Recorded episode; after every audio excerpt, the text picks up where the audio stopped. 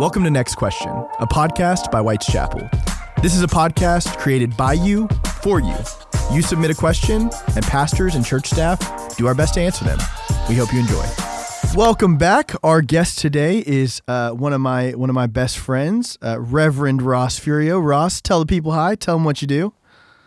Oh my gosh, what is up? Listen, I have been trying to talk Sam into letting me get on this podcast Okay. since he started I- I it. and how knew this was many how many episodes in are we, Sam? Like how long did it take you to get me on this podcast? I don't know, we're probably like seven or eight in. It's still Yeah, young. Seven or eight in. It's young He the- finally gets on who he calls one of his best friends. Uh, yeah, my name's Ross. I went to seminary with Sam. That's how we met each other over at Perkins at SMU. Um, but I currently live in Birmingham, Alabama. That's where I grew up. I serve a church here called Bluff Park United Methodist Church, and I lead the contemporary service here. So it's kind of who I am and, and where I am. What else you want to know, Sam? You want to know about my family? Uh, tell them about your podcast. Ooh, my podcast. I'll start with family too. So oh, yeah, I do I'm family too. Yeah, I didn't mean to dismiss Uh, your family. My wife. Sorry, Madison. is is Madison. Yep.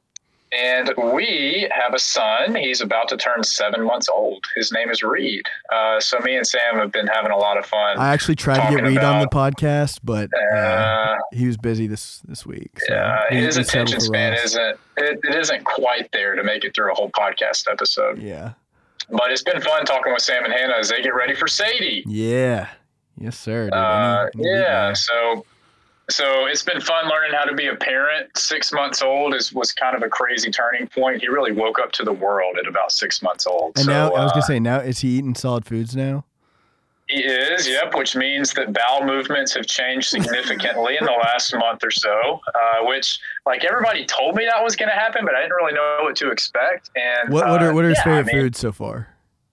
Sweet potatoes. He's eating a lot of sweet potatoes. Okay. And so, if I'm being totally honest with you, I think I may have to just fast from sweet potatoes for a Yeah, little while. I, I don't. I don't, I don't know how much longer I can do it for myself because I don't think Reed's going to slow down anytime soon on the sweet potatoes. Okay, that's there's worse things.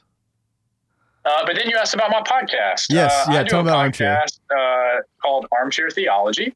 And it is a podcast where me and Clay Farrington, that's who uh, co hosts it with, with me, we are trying to read through the Bible one chapter a day. So if you do the math on that, it'll take you a little over three and a half years to do that, to read through the whole Bible from beginning to end, only reading one chapter a day. So we release one episode every week on the seven or so chapters that we read the previous week. So we're about a little over two years into that project. So I'd encourage y'all to just go check it out, especially if you have always wanted to read the Bible cover to cover, but have tried and failed a few times with those Bible in a year reading plans.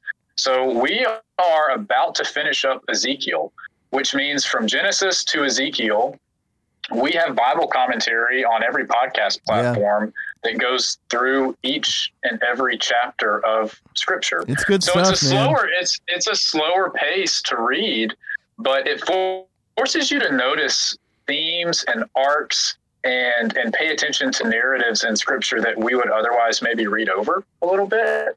Um, so it, it's been really good for me in my practice uh, for reading the Bible, and my own biblical literacy has gone up dramatically since starting this process. Um, and we've been able to meet a lot of really cool people that we've been able to have on the show. Yeah. Am I allowed to tell them who you just had uh, on on the pod?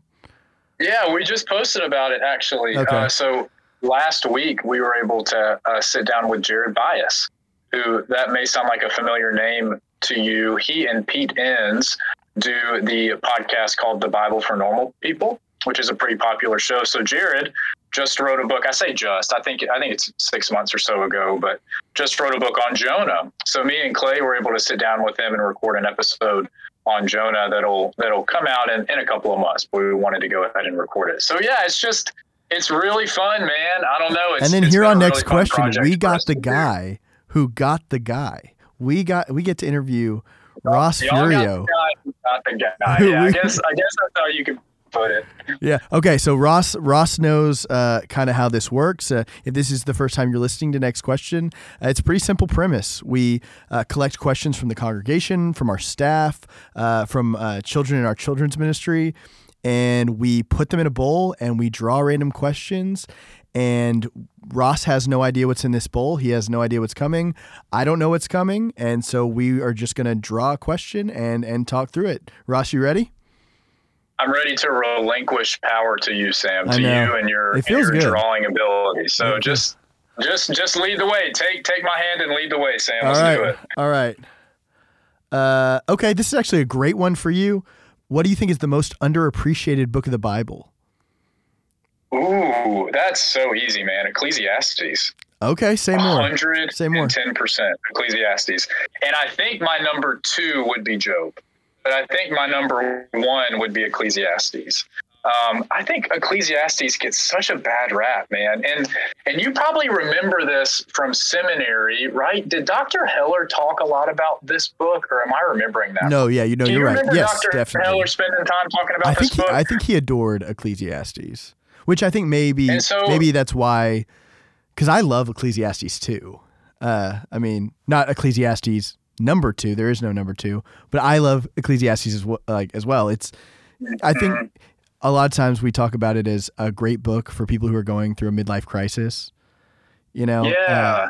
so I, Yeah. but I- but yeah, I think you're right. I think a lot of people avoid it because you get into it, and you're like, "Who is Qoheleth? Why is he such a bummer?" Like, Yeah, and and I think also too, I think part of the reason it is underappreciated is because of how some of that language is translated Yeah. in some of our in some of our versions of scripture. Like if, if you're listening to this and you got a Bible sitting in front of you, open up to Ecclesiastes, it's gonna either say life is meaningless or life everything is vanity. vanity. Yeah. Um, and that word havel, I think that that's what the word is. It is, yeah, Hebrew. you're right, It's yeah. such a hinge word I've always said Hevel, so if it's Havel, I'm a, I think I've. I think it's I think it's Havel. You're you're more of a language guy than I am, but It's such a hinge word for what the book is actually trying to tell us. And and I think if I remember correctly, I think a really good way to understand that word is is as breath. yeah, or Um, wind. and, and to and to think of it as a binary. So the other Hebrew word that we use all the time for breath is ruah, which is that life breath that God breathes into us in Mhm. Genesis. And then we have this other word for havel, which is like the waste breath. So what I've heard it described to me as, and I think it makes so much more sense, is the author is trying to say everything is that is that waste exhale. Like on a cold morning the exhale that you can see coming from your mouth that cloud of air that's what the author is pointing to. Not to say everything is meaningless but to say you know when we live our life we're living off of the exhale that we only have because of the breath that god has given us. Yeah, that's good. and that's so good right? And we just read right past it. Like i, I think I wonder if we kind of read past a don't- lot of wisdom literature. You know, like well i think because it's not narrative, is so it's not a, exactly. it's not always a story we can follow. It's not like uh, a person's life that we can kind of track with. Wisdom literature by nature is is supposed to be more amorphous, harder to kind of pin down.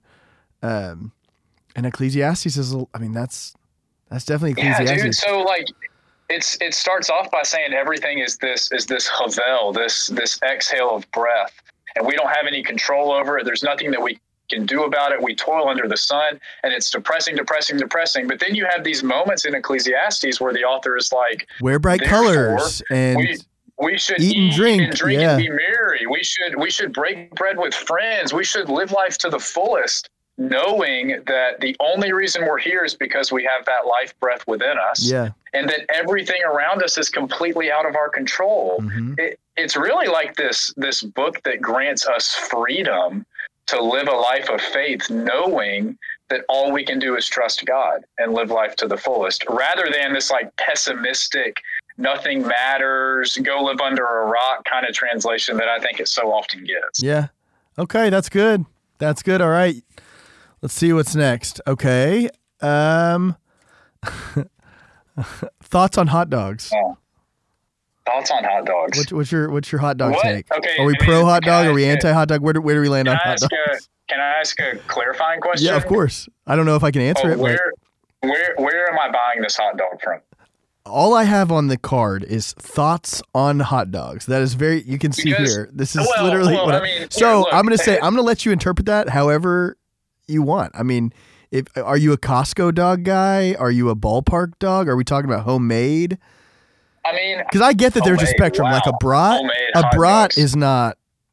You know what I mean? The same no, as no, a, yeah, we're, we're talking about a hot dog, This is not a- a yeah, brat, okay. not a not a piece of sausage that you eat like a hot dog. not Conecuh, which okay, I went and visited. Uh, my wife and I went and visited Ross in Alabama.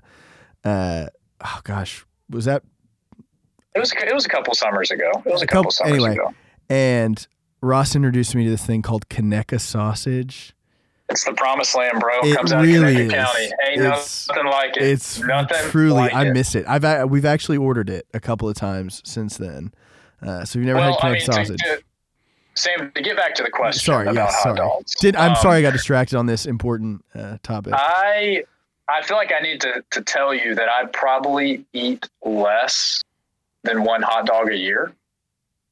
okay, that's honestly. So. I don't know how qualified I am to answer this question. So I I mean, I think I'm you just did answer the question. At face value, what are my? How do we feel about hot dogs? What are my thoughts on hot dogs?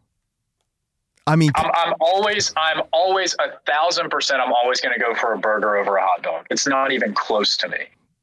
It's Yeah. not even close. uh, producer Andrew says that they say a hot dog takes 30 minutes off your life. Each hot dog. which dog. is why I, I, I tend to steer clear of them. Right? Yeah. I mean, I mean, I, I I, don't think you did answer the question. If you if you average one a year, um, I, I I don't think you're clearly a fan, and that's okay. I mean, and honestly, man, I'll, I'll say something else too. If if I'm gonna just you know reveal, Yeah, let the people know. Of, Yeah. of, of my brain, do I internally judge folks that I walk past at Costco that are eating a hot dog? I think I do. Like, I don't even feel like I have control over. To be it. I fair, it's just- a dollar I don't fifty, man. the appeal. it's I a dollar understand the fifty. That's the appeal. It's a dollar fifty. I I would rather eat the Costco pizza than eat the Costco hot dog. Is that the same price? I mean, I mean, tick for tack. Come on. Yeah. I think you can get a slice of pizza there for like two bucks. So I mean, fifty come cents. on. Yeah, that's fair. Yeah, I'm just I'm just not a hot dog guy. I'm just not a hot dog guy. Okay. Next question. Yeah, shut that down. Are you? No, no, I'm not. I'm, and I'm definitely not okay. trying to be the Well, hot dog well, apologist here. Well, I was about to say, well then don't pay me to be a villain just No, because I- I, don't eat hot dogs. I just, you know, would I, I probably average more than one a year, but I'm, but uh, I don't know. But I mean, I probably eat like three at a baseball game once a year. So that Oh, dude, probably that's makes an me, hour and a half. That's an hour and a half of your life. You're just flushing down the toilet. you know, it's it's worth it. I Hope it's worth it, dude. It's worth it because it. honestly, watching the Rangers, I'm already flushing three hours down the toilet. So true. Yeah, we're we're bad. We're bad at baseball. Uh, okay, so next question. Um, what's your favorite streaming service? Ooh, favorite streaming service? I mean, it's a spectrum these days. Okay. I feel like I feel like Netflix is is kind of sinking lower in the stack, Yeah, and I feel like maybe Apple TV is beginning to float a little more towards the top. I mean, I would say HBO, but I, but really the only things I watch on HBO is the Game of Thrones stuff. So like recently HBO was at the top of my list because I was watching House of Dragon, but now that House of Dragon is finished, I'm not really I'm Yeah. not really going to HBO for anything. fair. What about you? What about you?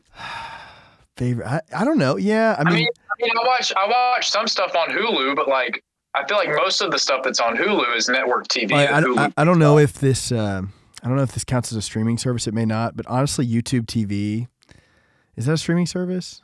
It's more like I mean, it's live. I think it's like a it's like a cable TV streaming Yeah, service, right? I mean, mostly I watch YouTube TV just because they also they'll they'll have like old episodes of shows I used to love. Like I've been on a MythBusters binge for the last couple of weeks. yeah, you were telling me I've been that. crushing episodes of MythBusters. I love seeing those dudes blow stuff up. It's something really cathartic about it for me.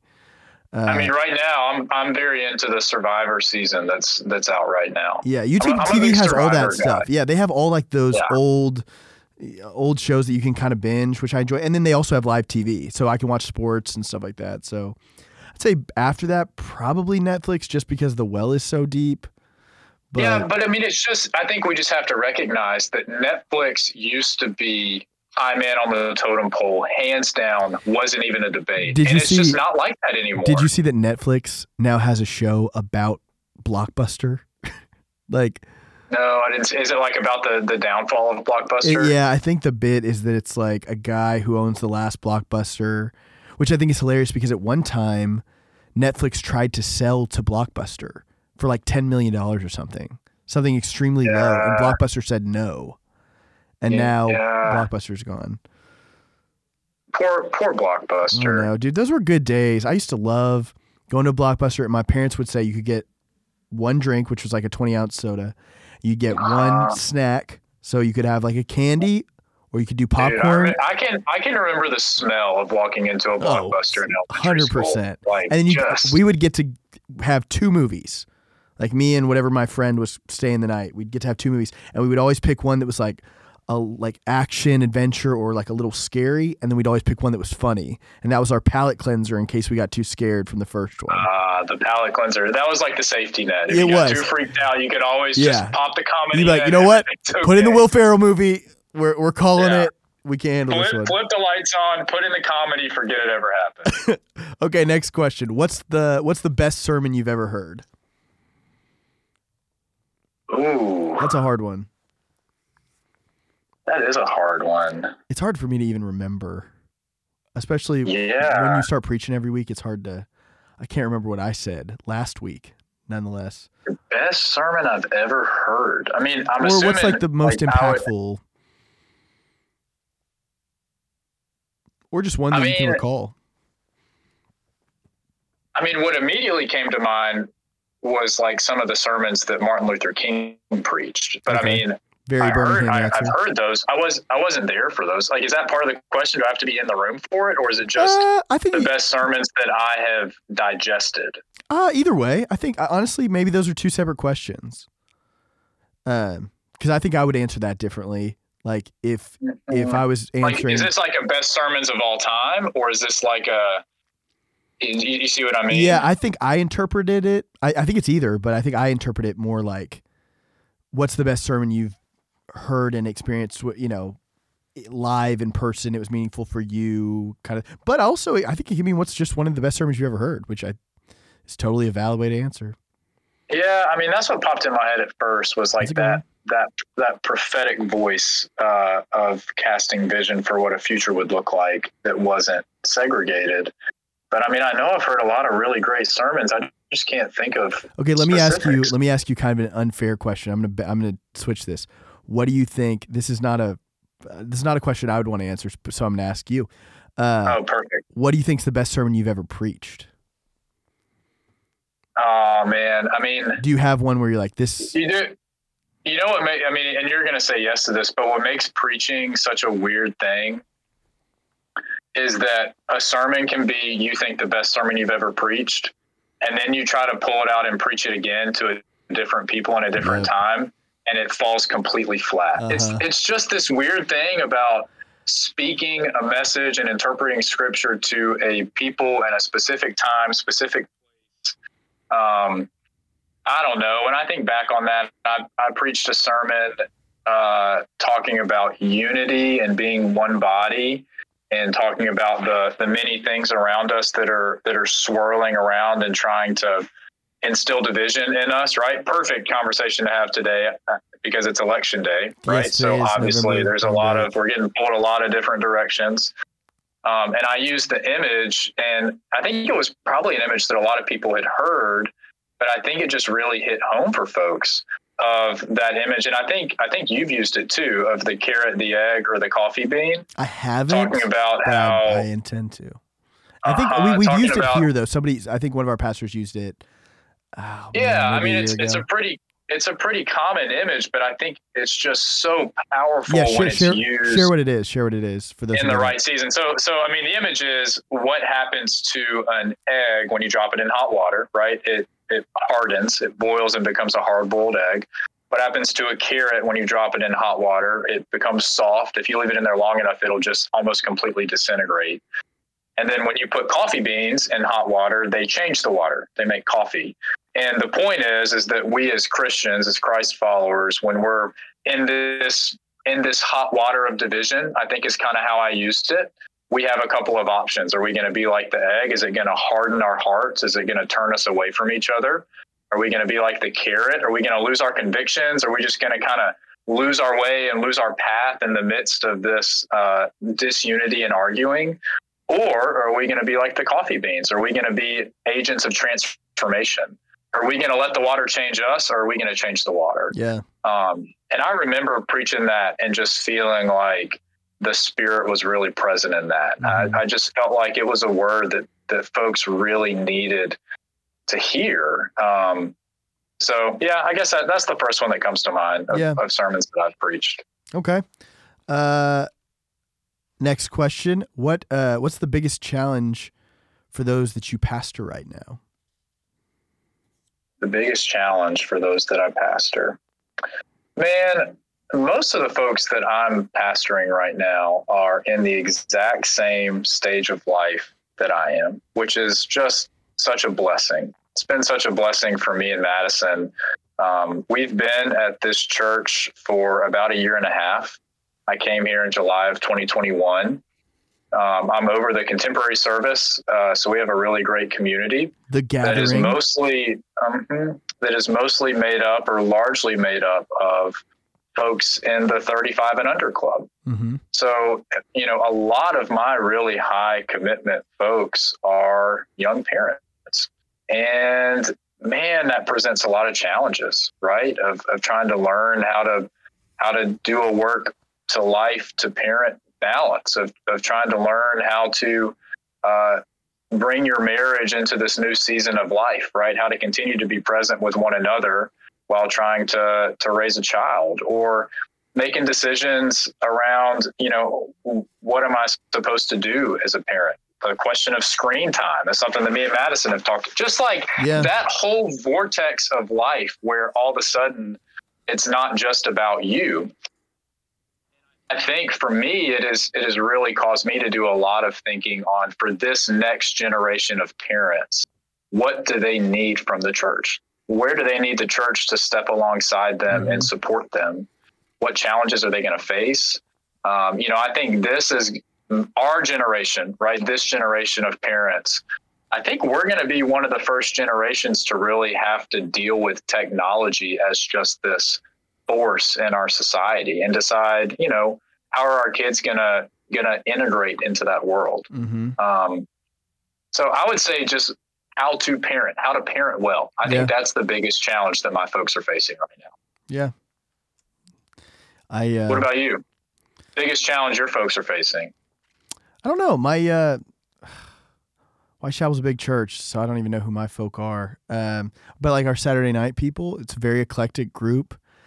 Yeah. Honestly, I would say just polarization in our like there's there's a lot of that. Obviously, just in every form, in the church, in the culture. Um, people I preached this message recent, recently, but like the, the the the whole idea of like letting people you, you know have different understandings of things and loving them still and not letting that affect Mhm. our relationship with them or our view of them and you know letting like being united in the essential things but but giving a lot of liberty in the non-essential things which is a lot of stuff um i would say that's probably a lot of them i think i i talked to a lot of people who are just burnt out like not just from work and family and all the the responsibilities they have but just from sometimes how heavy things are just culturally and there's so much yeah, Yeah. so much Yeah. infighting and think everybody's just looking for some it's like we you know we we keep waiting for that that season where we're just gonna have smooth sailing for a little bit so i don't know I'm waiting on it too. Yeah. Is it about to happen? yeah, hundred percent, hundred percent. But I'm I'm an optimist. I I'm You a I'm a benefit optimist. of the doubt optimist kind of guy. Uh, okay, Yeah, you're right. You're next right. question. Favorite athlete? I think I can answer this for you.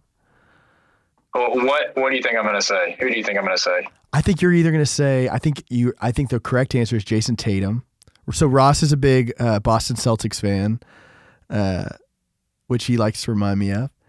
And I think I think Jayson Tatum's your favorite currently, but I guess uh, you may try and pull a little sneaky here and say like Larry Bird, like an old school No, Celtic. no, no. I'm not. I, I'm not going to go old school because I feel like I feel like the question is who is your favorite athlete? Hold right on. now, okay, then right now. y- you might be sneaky then and say like Jaylen Brown or Marcus Smart. So I'm gonna guess, and you can tell Final me if I answer. get What's your final answer? Okay. Jaylen Brown. Yeah, uh, my favorite athlete right now is Marcus Smart. you were close. I, yeah. you were close. I mean, come on, man. Just because he's just because he hustles. with, I knew you were gonna the, say the passion, the passion, the growth that he has exhibited since since he started in the league. Like, what more could you ask for in a favorite athlete? You know, he's from uh, this neck of the woods. He's from like 15 minutes from here. He's from Flower Mound. Yeah, I, I think I think I actually did know that that he Yeah. grew up in Flower Mound. Yeah, he's from Flower Mound, which is like just so we're South Lake, obviously south of the lake. Flower Mound is north of the lake. So I mean, as as the crow flies, it's like right there, but you have to go around the lake. So yeah, dude, that's it's one of our boys. He's killing it. Sam, who's who's your favorite athlete and why is it Luka? Yeah, so it's Luka Doncic. yeah, and uh, shocker, uh, it's because he's a generational talent, and um, okay, here we go. Here we go. uh, He's he's brought the spirit and the heart and and the the determination of Dirk back to Dallas. Um, he makes. I mean, he's he's a better version of LeBron, and Oh, he's- take. he's got a higher ceiling than Oh, pretty much. take. Yeah, pretty. I mean, I'm as of we're recording on November eighth, two thousand and twenty-two. Luka uh, right now has nine 30 point games in a row, which is second only to Wilt Chamberlain. Uh, so just you know, those are So just is he gonna facts. Those are just current facts. I just want you. Those are that's just what's happening, just like right now. That's Is he going to be just like uh, Russell Westbrook and put up insane numbers and never win a ship? Okay, hold on. That's Absolutely. First of all, uh, we we somehow made it to the Western Conference Finals last year with nobody around you him, did. You did. and so the he'll win. too. He- He'll The, win. the Thunder did too with with Durant and Westbrook and Harden. Yeah, but Luka didn't have Westbrook. I know. I, know. and- and- I, I mean, I, I and digress. I digress. I, sh- I shouldn't have poked at you on air. We that could- wasn't fair. We might we may need to do a separate podcast that's just NBA hot takes. Wasn't? Uh, that wasn't. Yes, my favorite athlete And is you're a- right now, hands down, Marcus Smart. You're a Boston Celtics fan and then a, a Green Bay Packers fan. Yeah, but my passion for the Packers is is not is not even close to what it is for the Celtics. I'm, I'm pretty much a diehard Celtics fan, and then and then NFL is like, yeah, yeah, the Packers. Yeah, yeah. You mostly just follow to check fantasy. True. Yeah, Yeah. that's very true. Okay, what are you currently reading? Next question. What am I currently reading? Other than the Bible, what are you reading?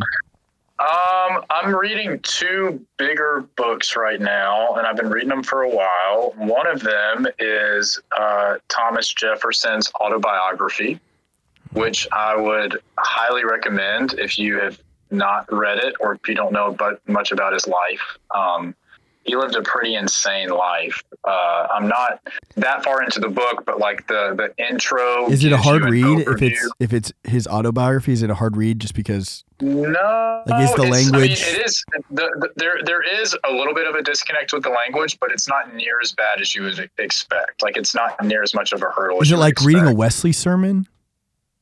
No, ah, it's it's, It's better than that. Okay, okay. Oh, way better than that. Yeah, way better Which than that. yeah, obviously. Um, I mean, well, actually, no. Those are pretty comparable times, right? pretty comparable, but the language that that Jefferson uses is way more Okay. approachable to a Okay. modern reader than, than a Wesley sermon. So I'm reading that, and then I'm also reading a book called Mastery. Um, another really interesting book by Robert Greenberg, and it is on he. It's it's another really long book that was recommended to me by somebody, um, and it is about how to become a master at something. So the reason I like the book is that he spends a lot of time in the book telling the stories of other masters in society. So like for instance, different he spends a lot of he spends a lot of time fleshing out the lives of like Leonardo da Vinci Oh, that's cool. or a couple of boxers that he considers to be uh, masters at their craft, and a couple couple of neurologists and brain surgeons and artists and a cello player, and like all of these people and Mozart, all of these people across society that managed to master their task. He spends some time kind of breaking down their life and looking at how they were able to achieve that level of performance. Um, and what so far, what he's bringing it back to is a lot of what an apprenticeship used to look like. Like, for instance, for a blacksmith to go and apprentice under another blacksmith to become a master blacksmith. So it's just a really interesting read that kind of pulls you back to some of the older ways of learning a craft. Uh, trying to get you to the point where you could you could be considered a master. That's um, cool. So those those are two of the books I'm reading right now. Nice. Now look at you. What are you reading right now? I know one of the things you're reading a book by Rich Villodas, Yeah, right? Yeah, deeply one of the things you're reading right yeah, now? deeply formed life. Um, yeah, I'm reading that. Uh, I've got that, and then I, I've also I haven't started this yet, but I just got a book called "Live No Lies" by John Mark Comer. That that's like is that his second book after Ruthless Elimination of Hurry? I think it's the most recent book after Ruthless Elimination. Has he done one more recently? Than I. I don't I don't know how many he's written. He's Um, written several he's the guy- books, he- but he's the guy that wrote Ruthless yeah, Elimination yes, of Hurry, right? yeah, yes, yeah, Comer. yeah, Which you yeah. introduced me to Ruthless Elimination. Uh, Yeah, it's a good and I loved it. Yeah, and then so I bought. I just bought. I saw that he was coming out with a, a new one on Instagram, so I just bought it. And so I haven't started that yet, but yeah, I'm working my way through Deeply Formed Life, and then I have another book that uh, uh, John McKellar, our senior pastor, gave me, which is um, Texas. oh, what's it called? I can't remember the title, but it's basically it's called like Texas, Arkansas, and the Nixon administration, and it's all about like uh, old Southwest Conference days and the rivalry between the Arkansas Razorbacks and the the Longhorns, and politics kind of intertwining with it. I I I've just barely started it, uh, but I'm pretty sure I'm gonna crush it because it Yeah, it's I'll tell right you up what, my the, alley. The older I get, the more of an itch I have to be reading some sort of history, Yeah. whether that's a book like what you just talked about, or like this autobiography of Thomas Jefferson, or and I don't, I don't, I don't really know why, but all of a sudden, Sermon I just have a illustrations. craving. maybe, maybe that's why. No, I I- don't know. I- I, I- have, a, I have a craving to be reading about. I'm not a fiction guy. People. I, I don't read not- fiction. I'm I not wish I either. did I think though. I think that's the other I thing. And watch maybe fiction and I read nonfiction. I actually don't Is, watch as much nonfiction. Like I don't. I used to really watch a lot of documentaries, and now I just don't. Um, yeah. Mostly, mostly because it seems like every documentary that's on streaming services is like true crime, and it's just so sad. I I carry It's, that. I yeah, don't want it's, to. I don't want to know. it's either it's either true crime or it's like a commentary on how bad the state of the world is. Yes, it's and I just- one of those two I don't- things. So I try and read my nonfiction, and then I try and watch fiction. So yeah, television's where I escape to. Uh, That, that is that's yeah. I And then Hannah's the opposite. Exactly how I am. Hannah's the total opposite, where she reads Really, she's lot of reading fiction. and then she wants to watch the nonfiction. Yeah, and she'll watch some fiction too, but but she she watches a lot of really like she got super obsessed with Titanic for several months and was watching telling me about that. she watched at least 10 different Titanic documentaries and it blew I did not under I will never understand that because How'd you how'd you make it through that season? ah dude I don't it almost You, sank how me. did you make it through that season? It almost sank me. Oh, gross. You like that? get out of Uh, get out of here it that. just blew my mind because I was like, you know what happens, like, and but it, she'd get like tiny details out of a, t- a new two hour one that she'd watch. She'd be like, yeah, I, I found out how their feet froze this time, and I was like, what? Why? Oh Why is that good information? Anyway, I love Oh her. I, I love her very much, and she's she's uh, smarter than me. So, uh, okay, next question. What's uh, what's your favorite part of the church calendar? I guess like liturgical Ooh. calendar is what they're going for. Yeah, I'm assuming that's what they mean. I think I think Lent. Okay. I think Lent because it forces us as as a church, as a community of believers, to do what we don't often do well in society. Um, I think it forces us to look inward. Um, I mean, Ash Wednesday is one of my favorite liturgical days. It's one of my favorite services because I think we have to come face to face with the reality of our sin and Mhm. also the reality of, you know, from dust you were made and Yeah, to dust you shall. mortality. Right. I mean, just this whole thing of, of your time here is is not long. And when you do that, it, it makes God's action in your life, I mean, it, it really amplifies how you're able to look at that. Yeah. Um, I, I think it's so easy for us to only focus on the good news when I think it's important for us to look at ourselves in the mirror every once in a while and realize just how broken we are and how much we do need Christ in Yeah. our lives. Hundred percent. Yeah. What about I, you? What's your I- favorite season? I don't know. I mean, part of me wants to say Christmas just because, and honestly, the last couple of years, um, I felt an especial kinship with uh, Christmas just because uh, my wife and I struggled with infertility for a while, and so like I've had this kind of deeper connection with the idea of like journeying to Bethlehem, journeying to uh, Yeah. to end up with a baby. I love Yeah. Lent though too. Lent, I I mean, I always Lent is a special time. I, I love like really trying to make holiness a priority for forty days. You know, um, which really it should be every day. But there's something nice about communally, our whole church, our whole Yeah, I think for me, it feels like more of a reset button Yeah. spiritually than Advent. yeah. And, and maybe that's no, you know maybe that's just because the season of Lent and, And especially idea for of picking up pastors. practice or, mm. or dropping something.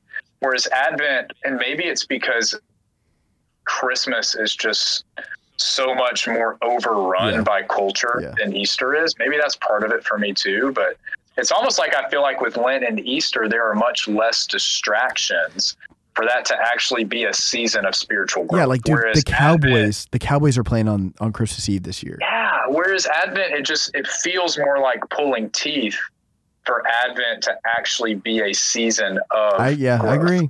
I agree, and you're right. It gets. I mean, yeah, they're the boys are playing on Christmas Eve, which is I don't know. I was a little. Maybe this is a hot take to say on a, a, a Dallas uh, pod, but I was kind of bummed by that because I was like, oh man, that that day is supposed to be set apart. Um, and now it's you know not. Uh, I mean, it. People will hopefully make time to do a candlelight service and participate and um, and especially if we lose like Yeah, that's what I was about to say. I don't wanna be That's I bummed. to say. That's I don't want to be bummed on Christmas Eve, you know, and, and especially when we Like get blown out, and it's also the Eagles, so If they're gonna play on Christmas Eve, they really need to win. Yeah, if if we're gonna play I on- they if they're- really need to win. yeah, if we're gonna play on Christmas Eve, give us the Lions, you know what I mean? Give give me the Jets. Don't don't don't put me against the Eagles. Jalen Hurts, Yeah, he's about to 'Cause just I'll be- the Cowboys. I'll be Jalen Hurtsing at the end of. Uh, Oh, gosh. I, I don't, dude. I don't know where. I, yeah.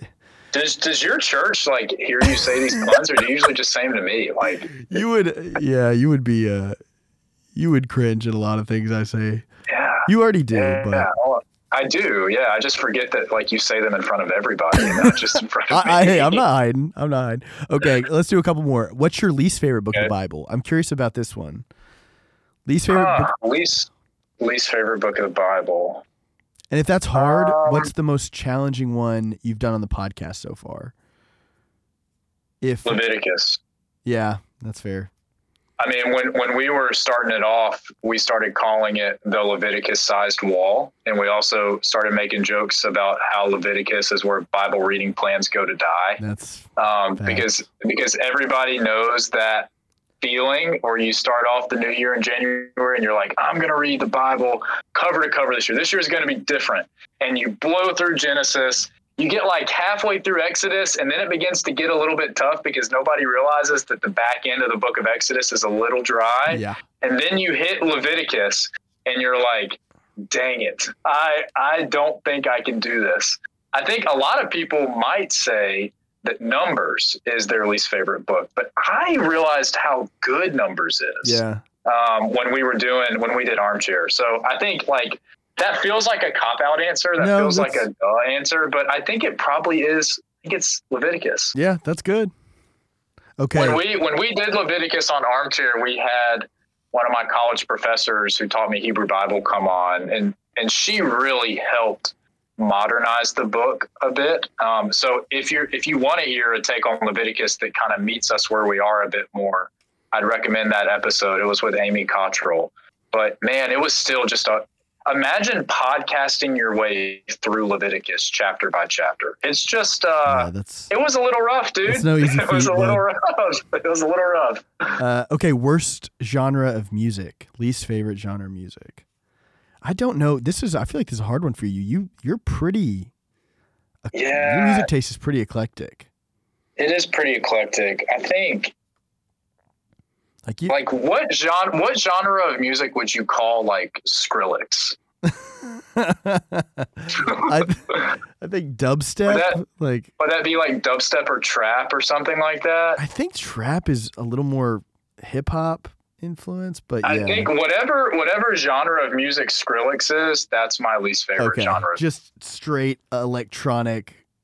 Just like electronic- yeah, it's like Yeah, I don't- I electronic don't get- yeah. sirens, sirens with bass I it. I just don't understand it. I tried pretending like I liked it when it was uh when it was popular like which I would say what that was like when we were in high school.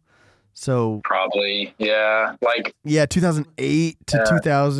2010ish. I feel like it was Yeah. huge and it was yeah, anytime you turned on the radio there was you know, it, it felt like you just instantly got a headache. yeah, it just felt like computers battling or something and I mean, to me, that's, it just sounds like like s- sirens with bass behind it. Yeah. Yeah, that's What's that's your a good least answer. favorite? Probably that. Yeah. I mean, uh, like in the right context, I could get behind some electronic music. Like if I'm trying to hype up for Yeah, well, it's not. It's not. I, I can do electronic. Uh, say I, maybe. just- I, I can't do that like dubstep stuff. I would say like not a.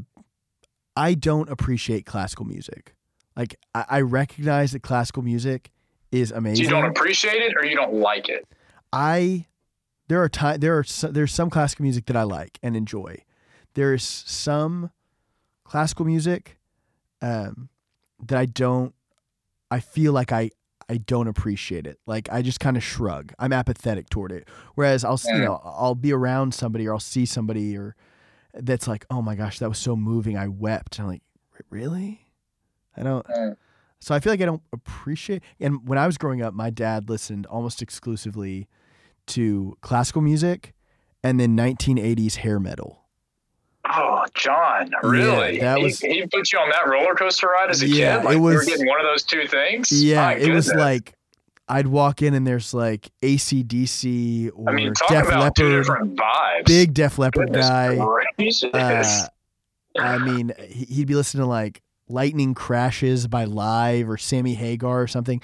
And then that just later that day, he's listening to something Concerto 8.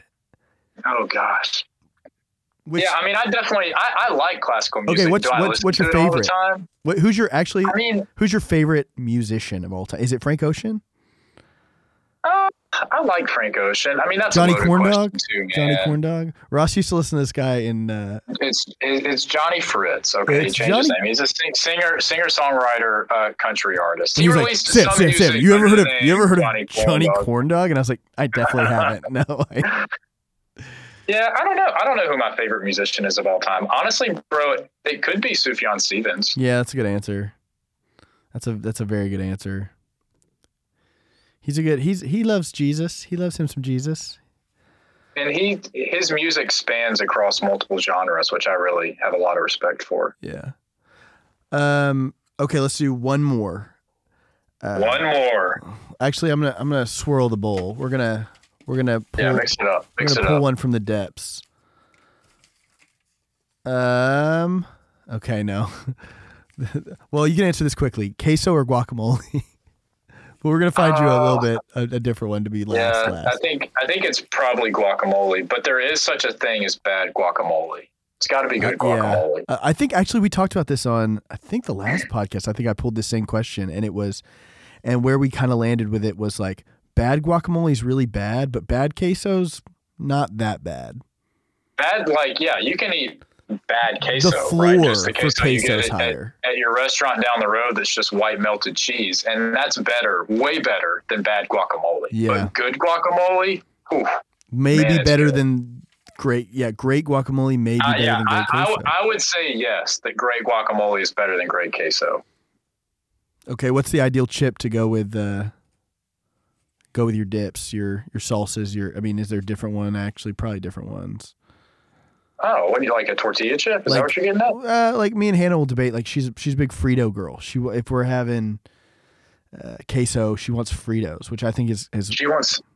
where for me, She, I eat, I like tortilla chips, and I'll eat tortilla chips just by plain. themselves. Yeah, which we've we've talked about that. I know you've. I mean, yeah, really I mean, I think about that salt with with salsa and and queso and guac, it's got to just be like a like your classic on the border tortilla chip, right? I think so. Yeah. Okay, here's here's our real last one. You've been you've been digging. You've been digging for a good question. Yeah, I have. There's there's there's a lot of uh, lot of food related questions that have been submitted. Uh, okay, so what is and you can interpret this however you want. Okay, what's your reason for being in ministry? Oh man, Why'd you become a Uh, pastor? That's a big question. Mm-hmm. I'd be curious to hear your answer too. I'll, I'll try and answer first, then we can talk about it. And you know, my answer may actually be kind of similar to yours, just the the nuances of it. I mean, just like Sam. I mean, not like Sam because Sam has a lot of a lot more people in ministry in his family than I do. But I grew up with a grandfather who who was a pastor in North Alabama, which is the conference that I that I serve, and he he was just a, a really beloved pastor. Um, he served like as a district superintendent a couple of times, which just allowed him to get to know a lot of people in the conference. And I actually mentioned this in my sermon this past week, just because it was All Saints Sunday. But I grew up, you know, he he passed when I was in fourth grade, and I grew up getting to know him by the way people remembered him. Yeah. I mean that I mean I have memories with him. We spent a lot of time together, But it was but the stories people told you about him. yeah, and but as, and his as I know him, yeah, man, Yeah. like, I mean, just crazy moments. Like one one summer when I was in the church choir, we were in California singing at a church, and someone picked my name out of the back of the bulletin and found me after the concert to come up to me and tell me that they wouldn't be a Christian, they wouldn't be following Christ if it wasn't for the way Pete practiced presence with them in the Yeah, midst of a really cool. difficult season in their life That's really cool. and and that is that has happened to me more times than I can count. So I think growing up, I was always just intrigued by this idea of of being a shepherd to people and, and walking with people through this journey of faith. Um, and, and then I think it probably clicked a little bit in high school of like, oh wait, I think I actually may possess some of the some of the gifts and graces that that could lead me to be able to do this. Um, so I, I think that's part of it. I, I think growing up with with such a beloved pastor in my family, I was always maybe a little bit more open to the idea than a lot of other folks are. Um, but I mean, I think I think what it boils down to is like, man, I think I think the most meaningful life that you can possibly live is a life uh, that reflects the life of Jesus. Yeah. I, I just I don't think there's a better way to live. Yeah. Of course, I believe in, in the redemption and the salvation that we find in Christ. But I also believe that a life that is lived like Jesus lived his life is the most fulfilling life that we can possibly live on earth. Hundred percent. Yeah. What about you? Yeah, I mean, I, I I love the way you put that. I I want to. I, I think I'd say the same. I mean, um, I definitely, I definitely didn't want to be in ministry uh, for most of my life, just because I- had so much, many family members who who Yeah. did ministry, and you know, you just like with anybody, whatever your parent, whatever your sibling, whatever your close friend does for work, you probably know more.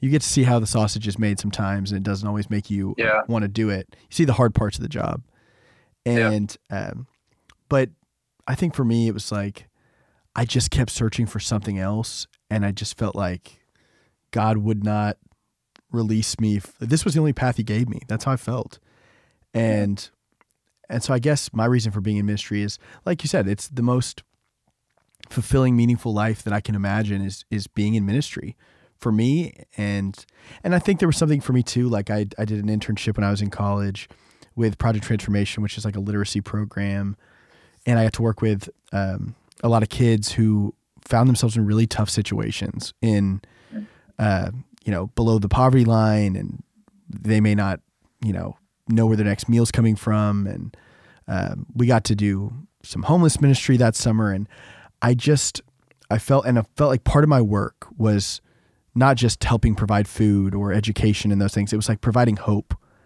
It was offering hope, offering um, good news, and it was like, I mean, I just I never once I once I got to try that, once I experienced what it was like to to have a conversation with someone and let them know like the the heart of God and what I believed God felt about them and how much I believed they were loved and and that they had a purpose. Once I once I just experienced that, um, it, it was it was like there was no going back for me. That was nothing else I tried ever scratched the itch, ever made me feel like I had the same level of purpose.